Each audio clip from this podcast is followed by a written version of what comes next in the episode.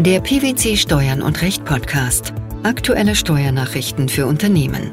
Informativ, kompakt, verständlich. Herzlich willkommen zur 290. Ausgabe unseres Steuern und Recht Podcasts, den PwC Steuernachrichten zum Hören. In dieser Ausgabe beschäftigen wir uns mit folgenden Themen.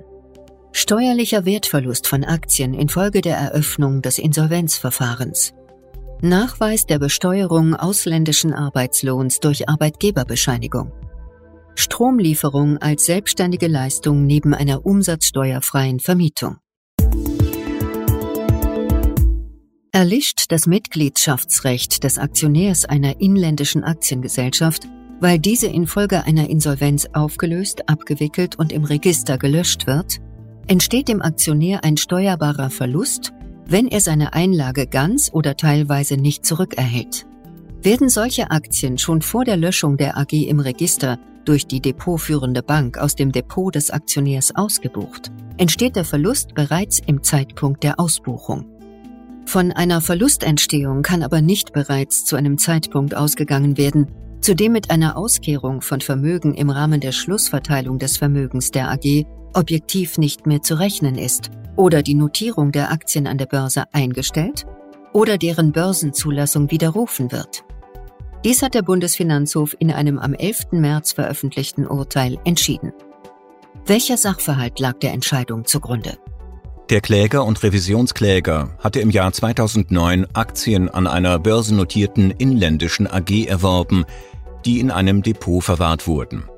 Der Kläger war an der AG zu weniger als einem Prozent beteiligt. Die Aktien waren Bestandteil seines steuerlichen Privatvermögens. Im Jahr 2012 wurde über das Vermögen der AG das Insolvenzverfahren eröffnet. Die Aktien wurden zum 31. Dezember 2013 im Depot des Klägers noch mit einem Stückpreis ausgewiesen.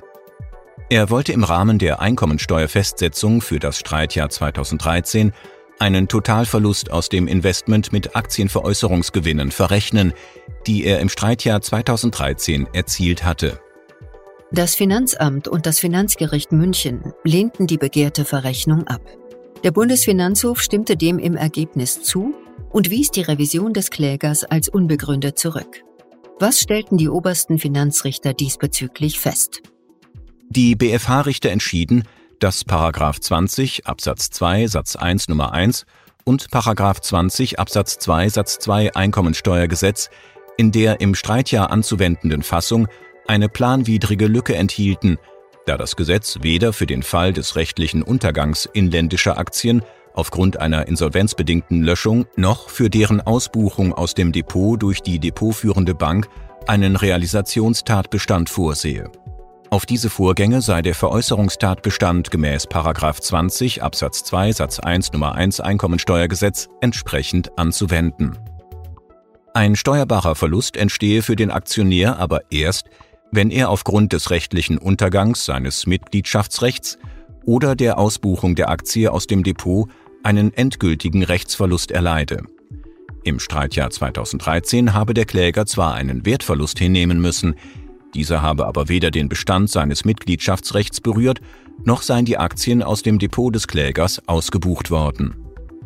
Die Entscheidung hat Bedeutung für Aktien, die nach dem 31. Dezember 2008 erworben worden sind und bei denen der Untergang des Mitgliedschaftsrechts oder die Depotausbuchung in den Veranlagungszeiträumen von 2009 bis einschließlich 2019 stattfindet. Was ist mit darauf folgenden Veranlagungszeiträumen? Für Veranlagungszeiträume ab 2020 hat der Gesetzgeber in 20 Absatz 6 Satz 6 Einkommensteuergesetz geregelt, dass Verluste aufgrund einer Ausbuchung wertloser Aktien und eines sonstigen Ausfalls von Aktien steuerbar sind und einer eigenständigen Verlustverrechnungsbeschränkung unterliegen.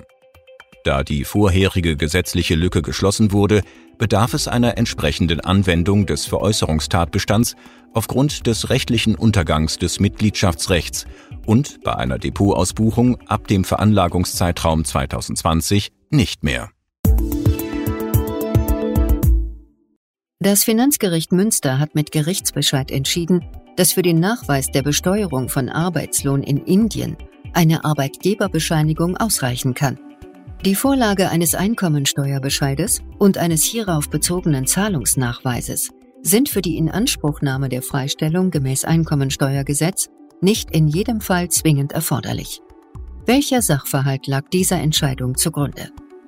Der Kläger war im Jahr 2008 an insgesamt 241 Tagen für seine inländische Arbeitgeberin in Indien tätig, verfügte aber weiterhin über einen Wohnsitz in Deutschland.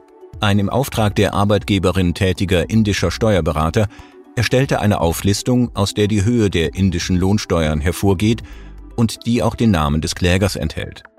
Ferner existieren Zahlungsbelege über die von der Arbeitgeberin gezahlten Beträge. Eine Einkommensteuererklärung gab der Kläger in Indien nicht ab. Das Finanzamt unterwarf den indischen Arbeitslohn des Klägers der deutschen Besteuerung. Eine Freistellung gemäß 50d Absatz 8 Einkommensteuergesetz komme nicht in Betracht, weil die tatsächliche Steuerzahlung im Ausland nicht durch Steuerbescheid oder personenbezogene Quellensteuerbescheinigung nachgewiesen worden sei.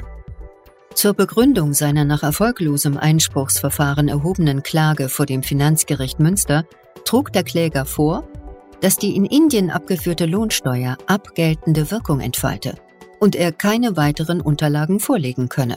Das Finanzgericht gab der Klage vollumfänglich statt. Wie wurde dies begründet?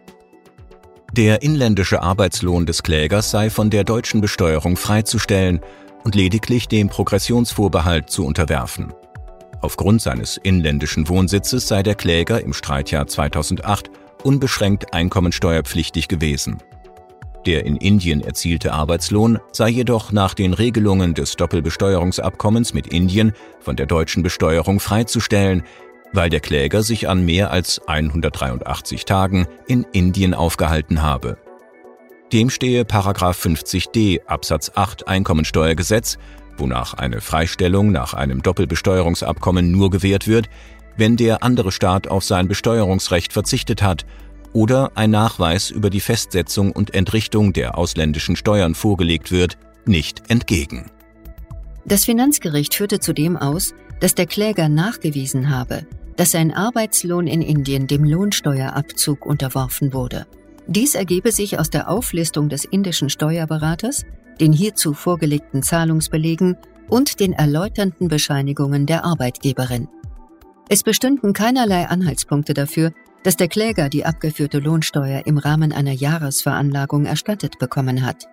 Eine solche Veranlagung sei in Indien nicht durchgeführt worden und habe auch nicht durchgeführt werden können, da der Kläger dort nicht über die erforderliche sogenannte Permanent Account Number verfügt habe. Warum sei die Frage, ob eine Steuererklärung in Indien abgegeben wurde, aber auch gar nicht entscheidend. Selbst wenn der Kläger verpflichtet gewesen wäre, in Indien eine Steuererklärung abzugeben, ließe dies die inländische Freistellung des Arbeitslohns nicht entfallen, weil tatsächlich eine indische Besteuerung stattgefunden habe. Entscheidend sei lediglich, dass der Arbeitslohn überhaupt besteuert wurde. Ob Steuern in zutreffender Höhe gezahlt wurden, sei nicht von Bedeutung.